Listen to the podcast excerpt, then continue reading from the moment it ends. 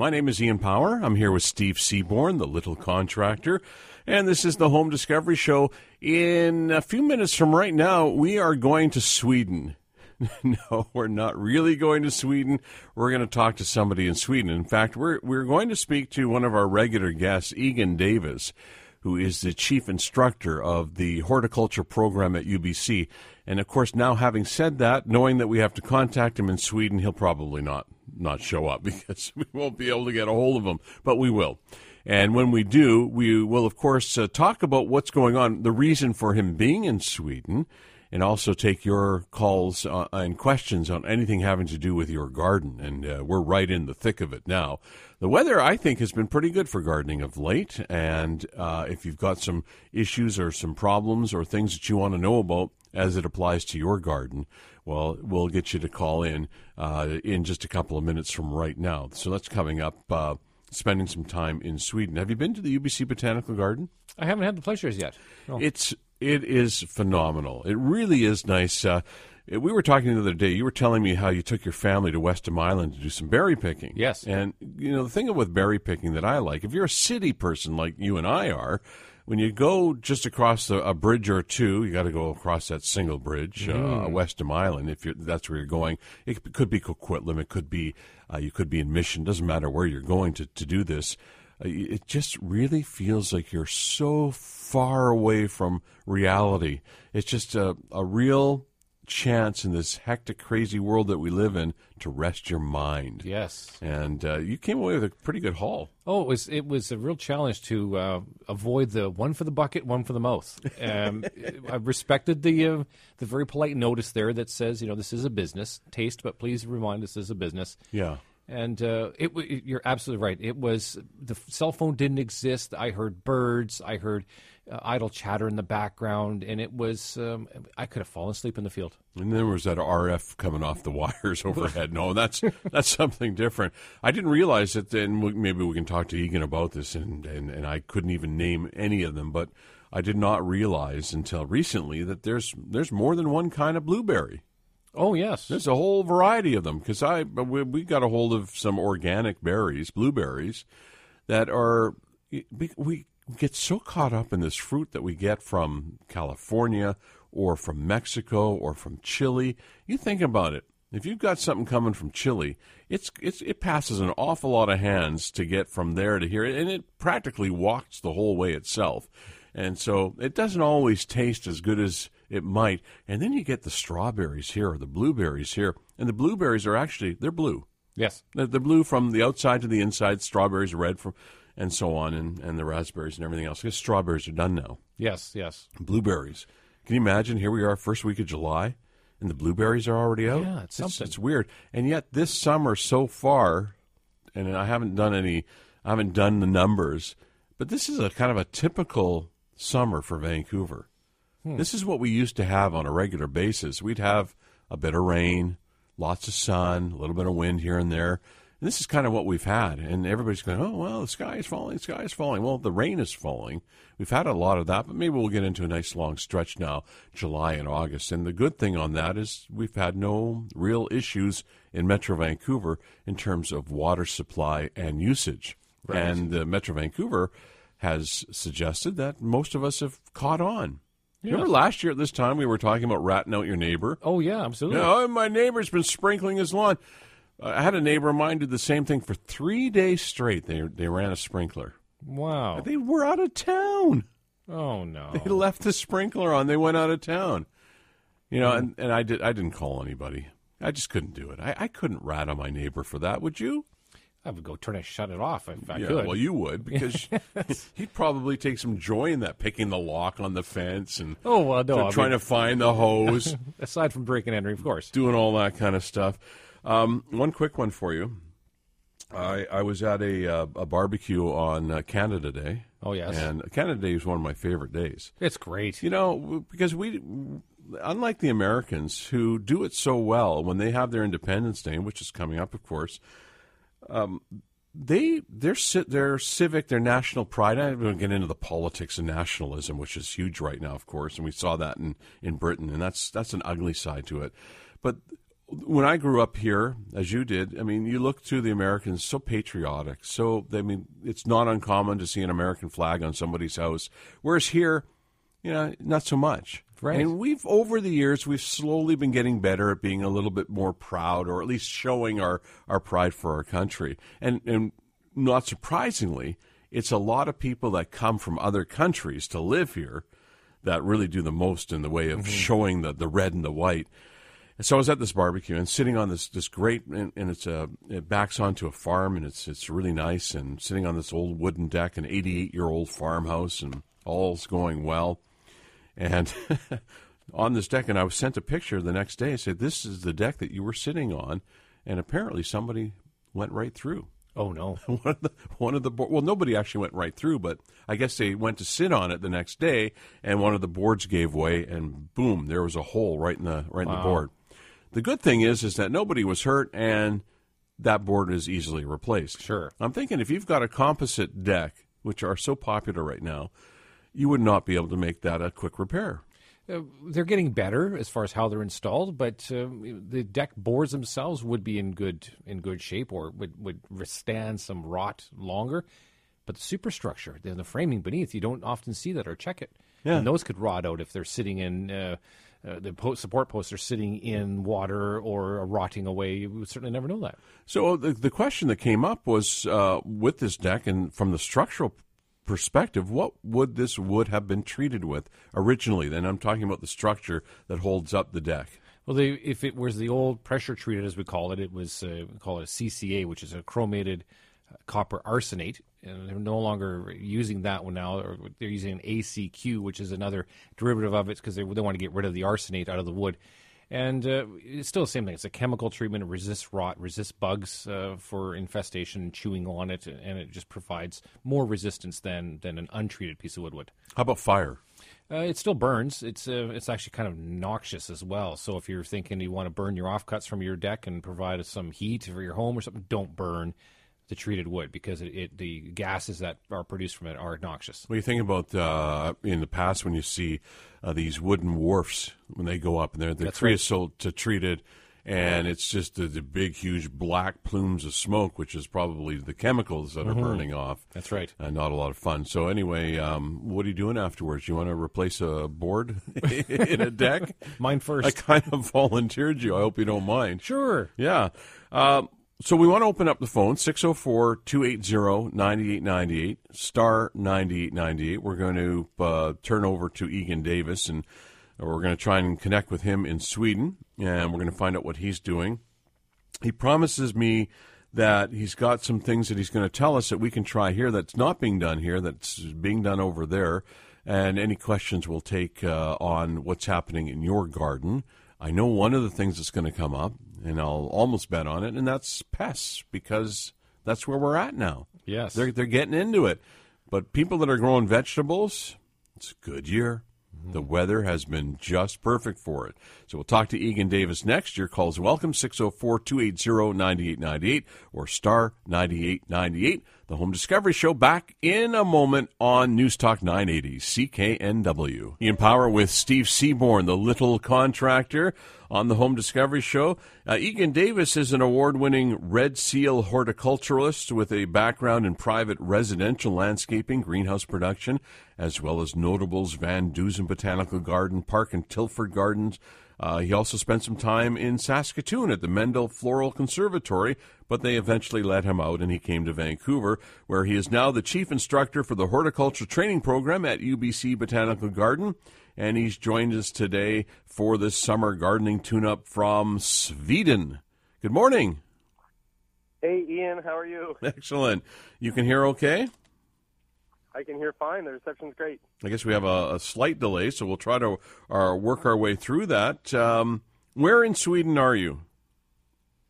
Right now, I'm um, east of Gothenburg, and I'm in the country in a really fantastic garden. It's about 15 acres, and uh, I haven't seen anybody for three days. Is that right? You just been, you know, we were talking about that before we brought you on, Egan. We were talking about the experience of being in, for example, in a farm field uh, where berries are grown. As an example, Steve had gone out on Canada Day to pick with his family to pick some berries, and, and just what a feeling of of getting away and and and how peaceful and how restful for the mind it can be. And I, I suspect that's kind of the experience that you're having right now. It is. I just spent a month in the city, and uh, this last week out here has been really quiet. And I actually haven't felt like it reminds me of the summer holidays I used to take in elementary school. You know that feeling of just letting go completely and uh yeah it's just really terrific well this world that we live in you know this you know we always talk about the connected world and our smartphone is is always at hand our tablet our computer our, our smart TVs and now smart appliances and everything's smart and everything's automated. And and yet it was supposed to make our lives so much easier. And in many ways it has of course but it's also made our minds so much busier. And gardening is is a surefire way to just let it all go and just as i say rest the mind and and, and relax. It's true. And and we live in in in the world that's so connected and we live in increasingly in a, a really busy urban world, and I think that is making people's uh, ability to engage nature with gardens so much more important. So what's uh, what are they doing in Sweden? Now, when we talked earlier in the week or by email when we when we exchanged email, uh, you had said uh, something along the lines that what is being done now in Sweden is just so far ahead or different than what we're doing here.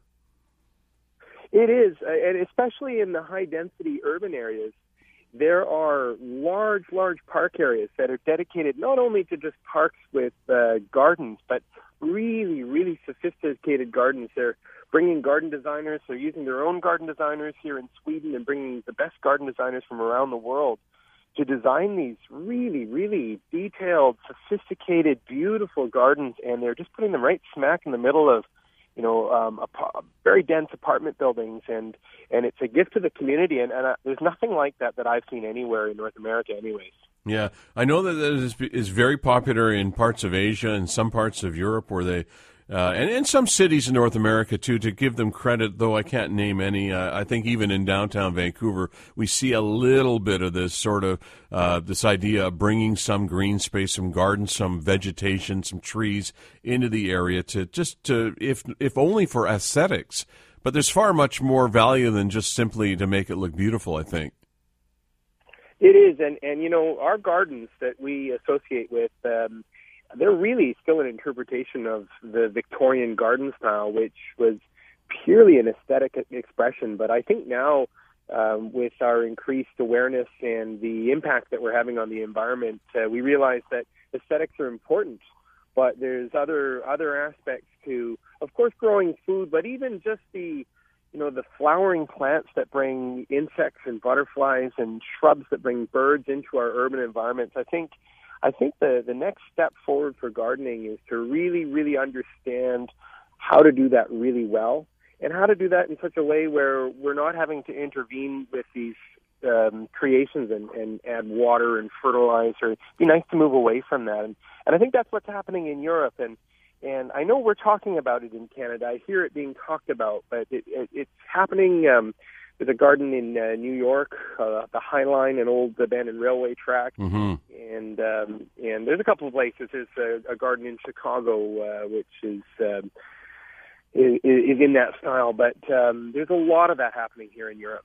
Do you think that in Sweden, and based on your experience having been there for for a little while now?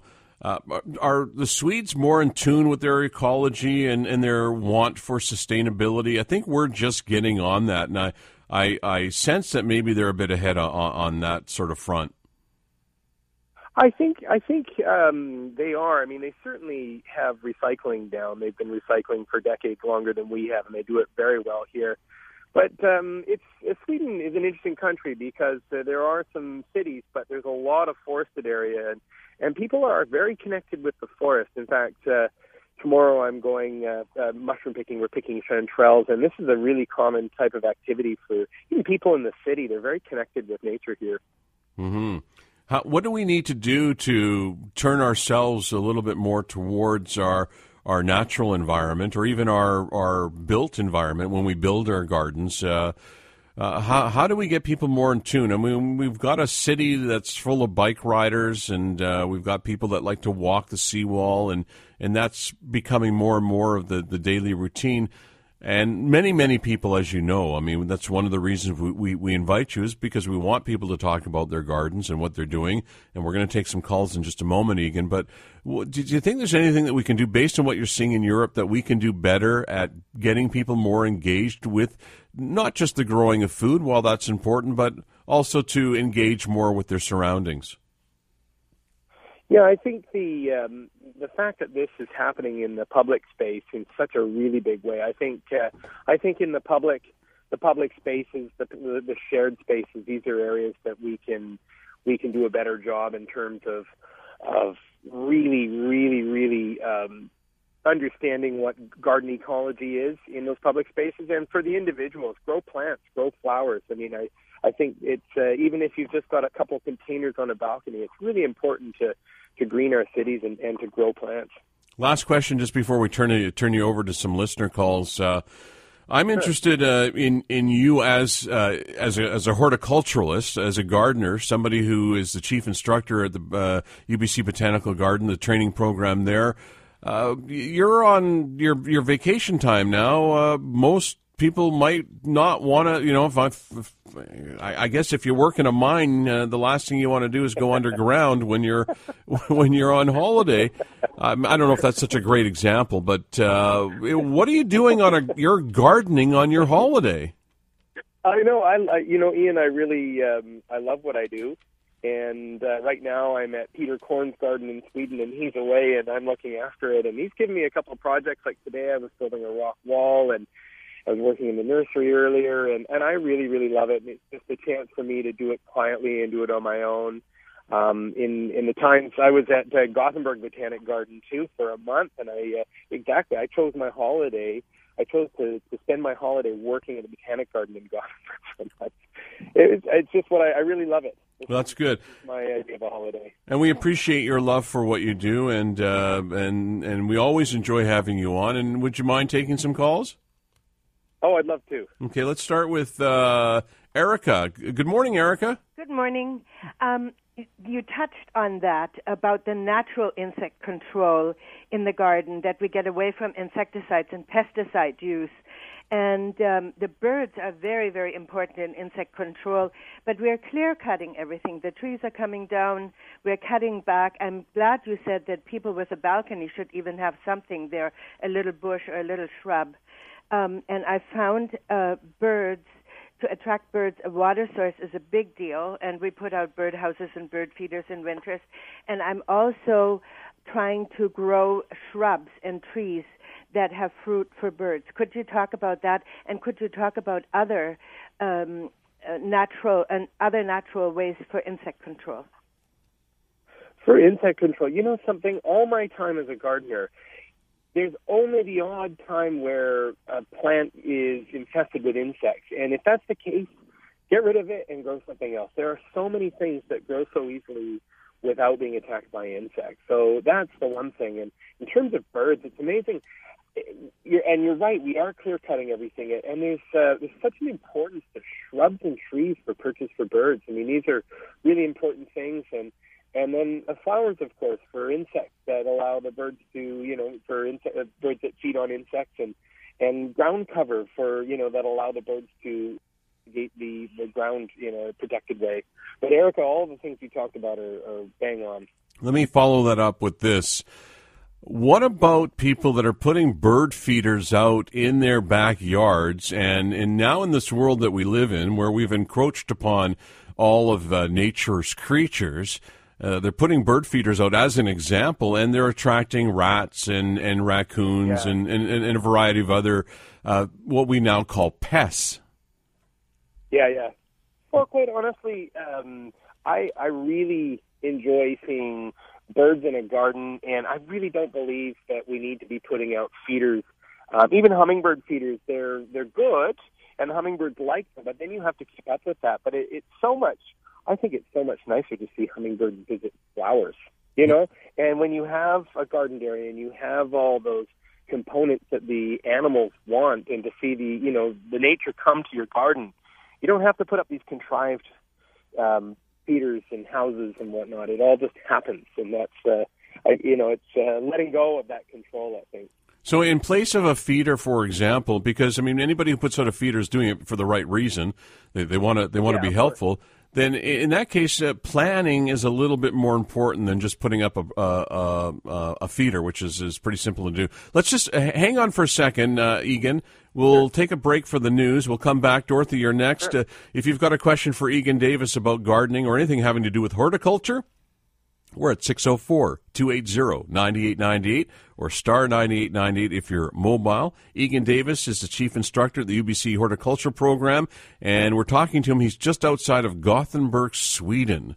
So we're going long distance on the Home Discovery Show from News Talk 980 CKNW. Ian Power with Steve Seaborn, the little contractor. We're talking to Egan Davis. Egan Davis is a Red Seal horticulturalist. He is also the chief instructor for the horticulture training program at UBC Botanical Garden. We'll talk about that a little bit too in a few moments. In the meantime, uh, uh, Egan is just outside of Gothenburg in Sweden.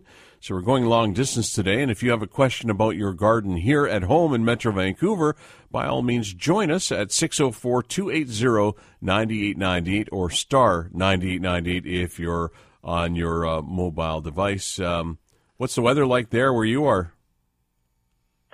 It's uh, it doesn't get dark until two in the morning, and then the sun comes up to three, and uh, it's it's interesting. The weather's not very stable, and big cloud systems come through and showers, and then it's sunny. Uh, it's a different climate, that's for sure. But ideal growing conditions, no?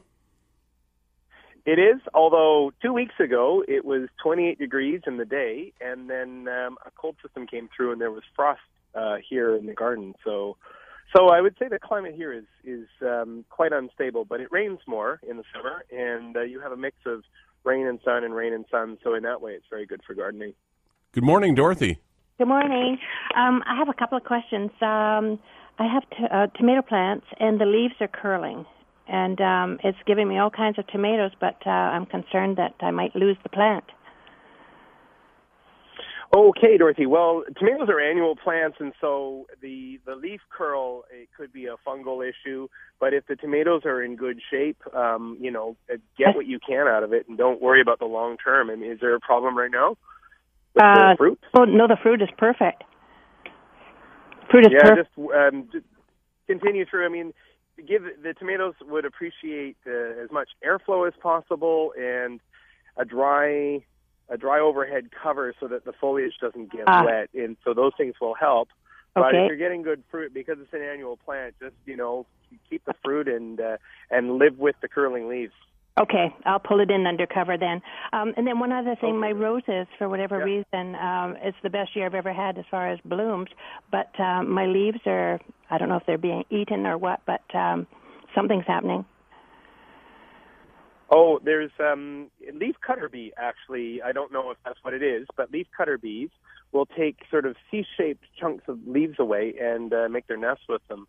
So if something's nibbling on your leaves, it's often a bee. But um, without seeing a picture, I couldn't tell you for sure. Okay, this, this is sort of like uh, the outline is still there, but uh, it's just everything inside. That there aren't any chunks. It's almost like um, netting. If I Oh, pear slug, pear slug.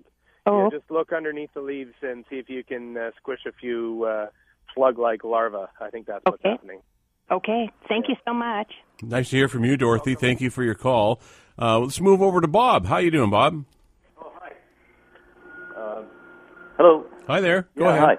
Hi. I um, yeah. Well, slugs and bugs and everything else. We've got raccoons to top it all off, and uh, they're they're just kind of a nuisance. You know, they dig up the gardens and the bulbs and everything like that, and then they defecate. You want a nuisance for a raccoon? Wait till they open up your roof and make a home inside your attic. That's when you know you got a nuisance. Yeah, I, I've seen that happen, but not in my own home. Any ideas, uh, Egan, on uh, controlling things like raccoons from from getting into your garden and making a mess as they're so good at? You know, I tried fox urine one time and it worked really well, but it smelled really, really bad. So uh, Mm. that was the best I could come up with. But uh, they can be they can be pesty, that's for sure. Yeah, uh, where would you purchase that? At a hunting supply store, actually, and um, and you can get it. And uh, we just used it once years ago to keep raccoons from eating bulbs, and it worked really well, but it smelled really bad. But I mean, you could try that and then see if they get the you know the idea to go somewhere else, and maybe a short term sacrifice with the smell uh, Yeah. will give you some long term results. I don't know. Bob, I, I, would ask you: Is it the garden that they're attracted to? Obviously, they're looking for food. That's what brings them in. Well, that's not the whole thing. We have a water feature in the yard. There, you- okay, that was the next point. Yeah. Yeah, do you have fish as well? No. Okay, because yeah, they love koi, and they, well, apparently what they do is they come in, and they wash their food in your water feature, and Yeah. they're very, very clean, very very well groomed. Well, we ha- we have had the odd uh, humorous occasion uh, in the early winter. Uh, they bring their you know their new their new ones in, and the new ones frolic around in the water feature, and so it's quite entertaining. Mm-hmm. But then reality sets in. And Yeah, it's a big pain and it's a big cleanup. Uh, appreciate what you're saying. Give that a try, and uh, I'd love for you to follow up and let us know if that works for you. Because if it doesn't, we'll all have to fly over to Gothenburg, Sweden, and, and give Egan what for. Sounds like a plan. Uh, one more call before the break. Uh, Manjeet, good morning. Good morning, sir. Good morning. Uh, I have a question to uh, your uh, fellow. Uh, it's regarding the ants in the garden, uh, specifically on the spinach leaves and uh, Swiss chard leaves. They're smaller. Uh, actually, I have uh, ants in my uh, driveway as well, which is right beside the garden. I have tried the red. I tried the smaller of those plastic containers that have some some sort of waxy stuff. They say they will take down to their burrows and uh, the colony will die. It didn't happen. And then somebody told me that you know if you try a soapy water, a natural uh, or a less chemical uh, thing, the, try soapy water on that. That might wash it off, or uh, they won't uh, they won't uh, be there anymore. But what happens? The smaller uh, black uh, egg type things uh, occur at the back of the leaves, and the leaves curl to the back and crumble, and uh, their growth stops. So just trying to find any non-chemical solution for that. Uh, that's that's my problem. Well, um, you're describing um, it, you have you might have ants in your driveway, but what you're describing on your other plants uh, sounds like aphids to me. And um, the soap soapy water can work, but then you know you're talking about uh, plants that you're wanting to eat, and so um, I, I wouldn't I wouldn't do that. And the other thing is, if you kill the aphids, two days later, all the babies that you can't even see. You know, aphids give birth to they give live birth to um, aph- uh, baby aphids that are born pregnant, and every ten days your populations can just quadruple. And so, um, what I would suggest actually is uh, every couple of days going out there with a, a hose and just washing them off and using your fingers and squishing them. I mean, it sounds like a lot of work, but that's the best. That's the best way to take care of aphids, I think. And if you do have ants on your concrete, uh, if they're if they're concrete ants, as they're known, uh, they're not the carpenter ants. Uh, if you're not controlling it with that, uh, you might have to get somebody in who's got something that's a little bit stronger than what you can get off the shelf. One thing that I tried, uh, Manjeet, that you might want to try and was very effective for me, and that's vinegar. And that seemed to, to hold them at bay. So you might want to give that a try on your driveway, not in your garden. Uh, we're going to head, head for a break here, Egan. Just quickly on this this idea of aphids, and I know you ha- you've been out of town, but it seems to me that we're having a really, really, uh, or, or the aphids are, not us so much, but the aphids are incredibly prolific and perhaps more plentiful than in years past. Mm, I hear that it's been um, raining. Uh, there's been rain and sun, and so it sounds like plants are probably growing really soft and juicy, and the aphids love that. Yeah, and uh, anybody who's ever parked under a tree only to come back to their car to have it all kind of sticky and it's got that, that clear film on it. We all know what that is, and, and, and uh, yeah, it's a, it's an easy wash, but it's not fun, and especially if you have it. I have it. Uh, one of the trees I have in my backyard has aphids, and it, it uh, they're all coming down on my on my concrete patio, which you know that's not fun. It's it's pretty sticky, so I'm constantly having to wash it off. Is there anything that I could do to to abate some of these uh, these aphids? you know, there really isn't. Um, the two trees that get the aphids the worst are uh, they grow fast and they're cheap, and so they get planted a lot. And they're tulip trees and lindens. Hmm. And um, you know, years ago, I, I when I worked at Park and Tilford, we managed the aphids on the uh, parking lot with a fire hose.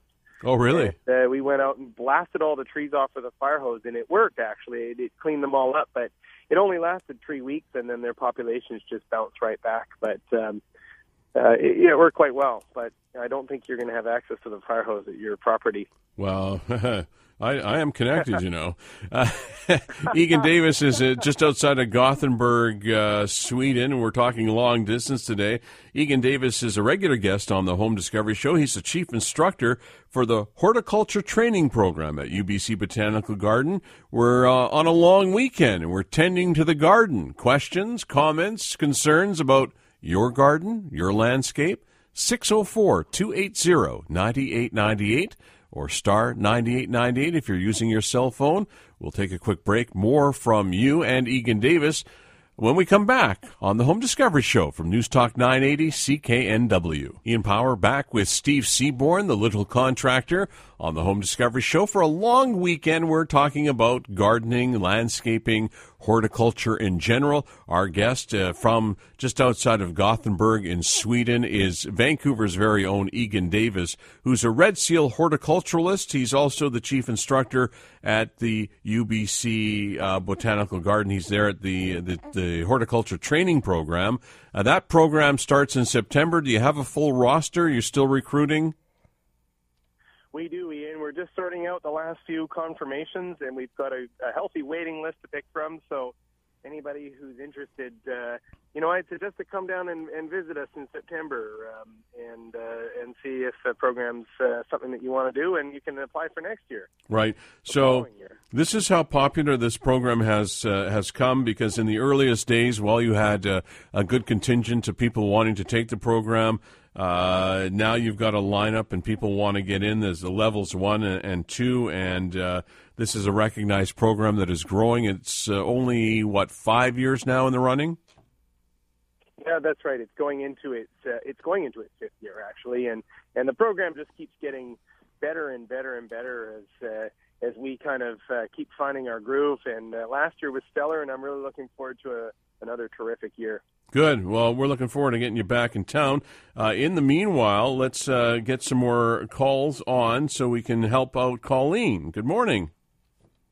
Colleen, you there? Oh, I'm here. Um, I have a, a, a young blue spruce tree, and I don't know whether I wanted to go as tall as, as it will, like 10, 100 feet or what not.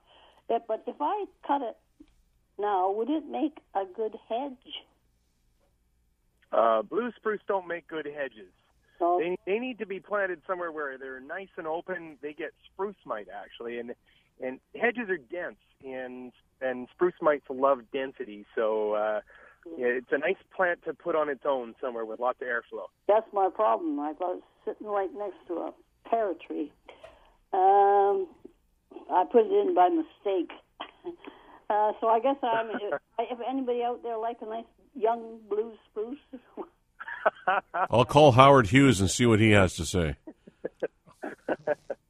Thanks a lot, Colleen. Good Appreciate with that. Uh, have you ever heard of this uh, this uh, invasive plant that's now uh, being used as hedging?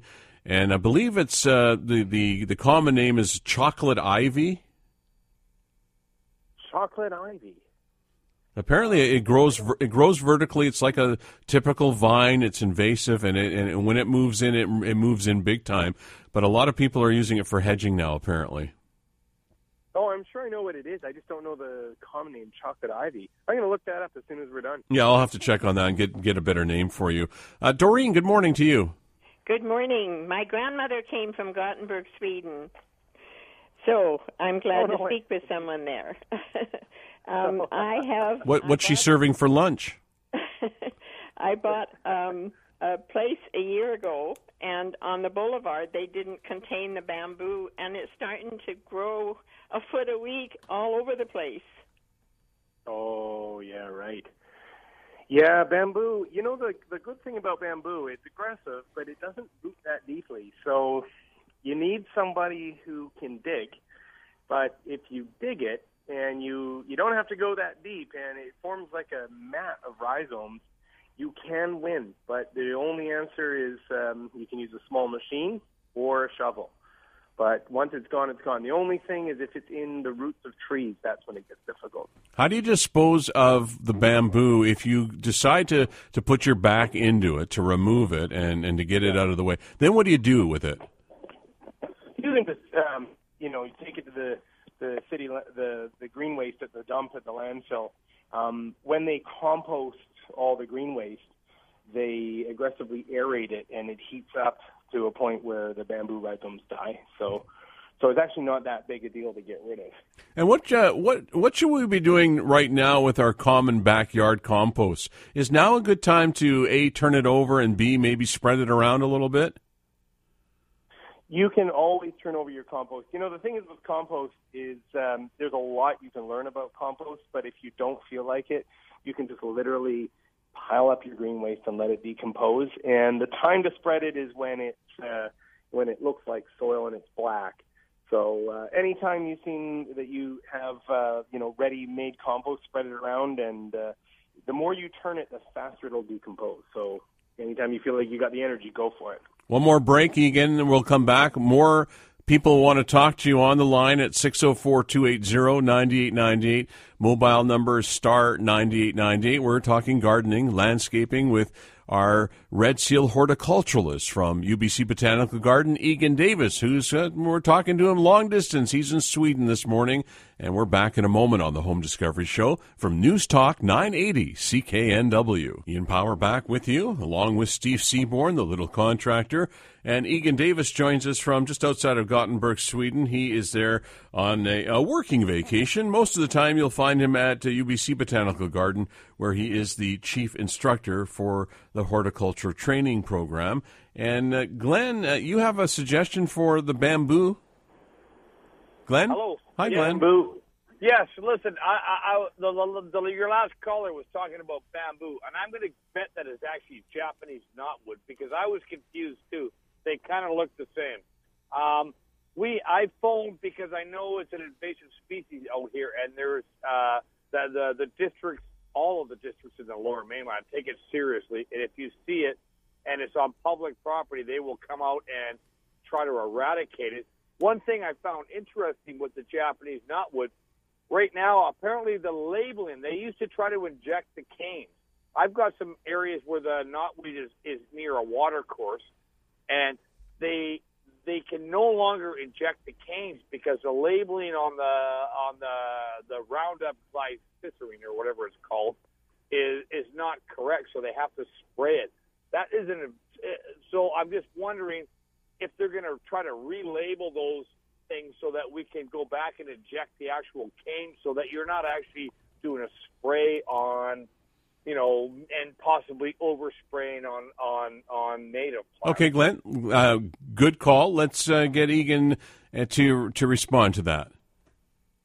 You know, it's really uh, scary. The Japanese knotweed. There's a new variety called uh, Fallopia bohemica, and it actually seeds the old variety didn't seed, and now this one they're finding is self-seeding, and the seed bank in the soil is really aggressive. So it's it's truly very scary. Do you have any thoughts about injecting or using these uh, uh, pesticides, insecticides, or different chemicals that that, that he suggested?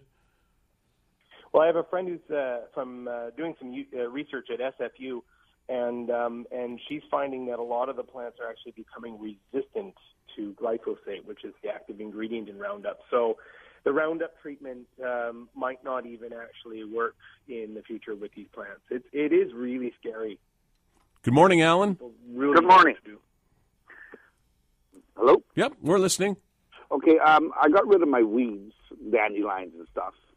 Everything was great. About two weeks later, I got nothing but this horsetail stuff, and it is Oh, is going like nothing seems to stop it. Any ideas? Yeah. Yeah, actually, horsetail, don't even bother trying to dig it because it's uh, as far as you dig, it will be deeper. but the thing, the nice thing about horsetail is plant something that's knee high. Just go to the nursery and, and look for plants that are knee high, and if you can get something that's you know two feet tall, the horsetail will go dormant and so you just have to cover the ground with things that are taller than it, and it works really well. Okay. There you go, Alan. Good call. Thank you. Um, on the idea of dormancy, and my favorite topic, of course, is my lawn, which I'm which I'm proud. Well, it's going actually really well because I, I resodded. I put down new. I t- took your suggestion and uh, went on. Uh, Steve and I installed the the sod, and it's it's going quite well. Uh, at what point should I expect that new lawn of mine to go dormant this summer? Well, I mean, when when Vancouver gets that hot, uh, dry spell in July and August, and when that happens, if you can allow it to go dormant, it, it'll come back in September and be green again. So, so I hear the weather's been um, cool with a bit of rain, but it'll probably heat up and stay sunny for a while. And my guess is the middle of July. That's what we're hoping for, uh, and then uh, and we'll get to it when we get to it. But I, I guess with any dormant lawn, uh, once the the summer is done and the rainy season comes back in the fall, is it at that point then when uh, you would want to see overseeding? With yeah, absolutely. With uh, September is a great month for germinating seeds. You've, you've got dew on the ground, and so you know, second week of September, you know, you can get out there and, and overseed, and that's a great idea. What's next for you on your great Euro- uh, European landscaping vacation? Oh yeah, no, I'm uh, heading off in a week and a half, and going down to Germany for a few days and see some gardens there. And then um, my partner is joining me, and we're going to her homeland of Bulgaria, where we go in the summers and spend a couple weeks there on the Black Sea and in the Rhodope Mountains. So, so it's um, and then back to Vancouver for the first week of August. Steve uh, made the comment that he's never heard you sound so relaxed. it actually, you know what? It's true. Right now, um, I couldn't be more relaxed. You're just com- you're completely blissed out right now. What what time of day is it? What time of day is it now where you are?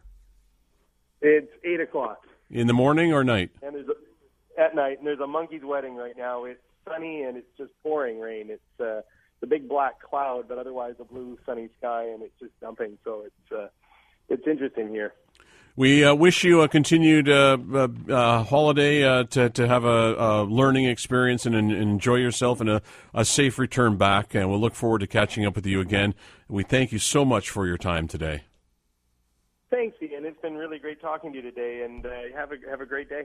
Appreciate it. Egan Davis, an award winning Red Seal horticulturalist. He is also the chief instructor for the UBC horticulture training program at the Botanical Garden. And uh, you're welcome as uh, the public to join the garden at any time to have a tour around. It really is a feast for the eyes and the other senses. Uh, it's just a fantastic place to get away for an afternoon. To, for Steve Seaborn, the little contractor, Mike Given, our technical producer, my name is Ian Power. Uh, stay with us for Vancouver Consumer. This is the Home Discovery Show on News Talk 980 CKNW.